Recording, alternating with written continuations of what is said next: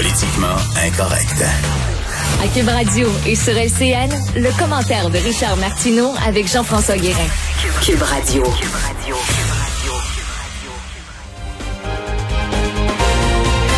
Salut Richard. Salut Jean-François.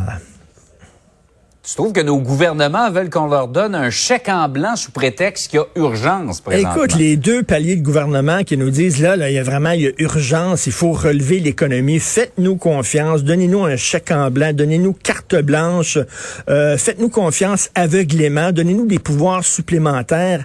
Et ça pose quand même des questions. Euh, tu sais, euh, regarde, bon, on va commencer par le fédéral. Euh, Justin Trudeau qui arrête pas d'annoncer un programme d'aide après l'autre, la PCU, la Pour les étudiants, etc., payer les loyers euh, des, des commerces. C'est des milliards de dollars et il n'y a pas vraiment de discussion, il n'y a pas vraiment de débat parce que le Parlement ne siège pas. Écoute, au cours de la dernière session, dernière année, le Parlement a siégé moins de 50 jours. D'ailleurs, les conservateurs disent, ben, coudon, qu'est-ce qui arrive à la démocratie au Canada exactement? Mais Justin Trudeau, faites-moi confiance. Et pourtant, il y a des effets pervers. On l'a vu pour la PCU, entre autres. Il y a beaucoup de fraude. Euh, il y a beaucoup de gens qui préfèrent rester chez eux plutôt qu'aller travailler parce qu'ils sont payés par le gouvernement. Donc, il y a des questions à se poser, mais c'est comme, non, non, il y a urgence, là. Vite, on n'a pas le temps. Et la même chose avec le provincial. Là, on voit le projet de loi 61, 202 projets d'infrastructure, des écoles, des hôpitaux, euh, des maisons pour aînés qui vont être construites. Et là, on nous dit, donnez-nous des pouvoirs supplémentaires. C'est-à-dire, on va pouvoir déroger à la loi sur les contrats d'organismes publics.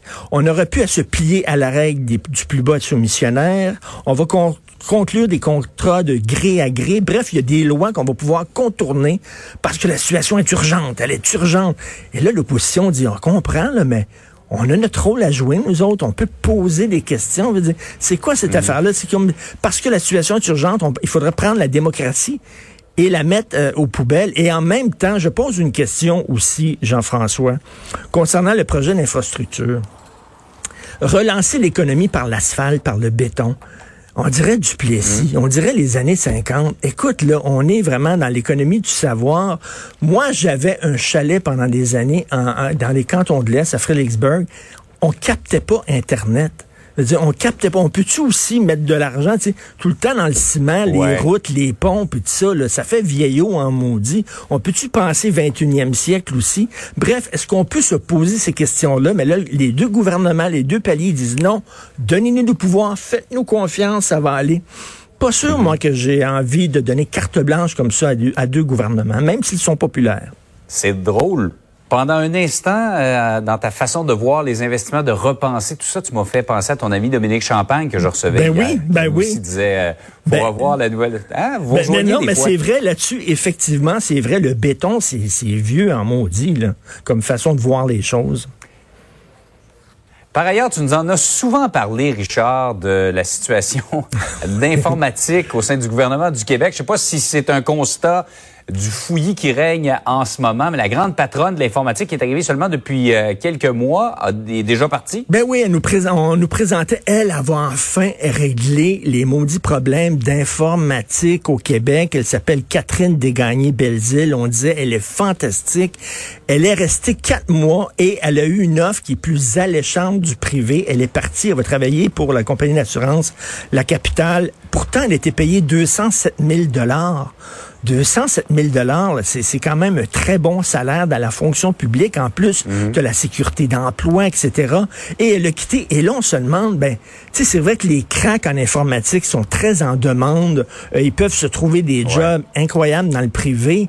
Mais là, on pourra, est-ce qu'on on va pouvoir accoter dans le public euh, l'argent qu'on leur donne dans le privé? Euh, quand même, 207 000, c'était pas suffisamment suffisant pour elle.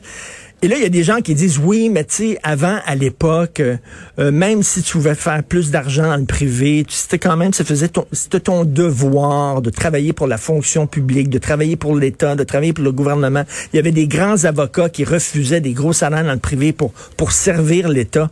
Mais ça, on est en 2020. Et en 2020, aujourd'hui, as-tu déjà vu le film Jerry Maguire?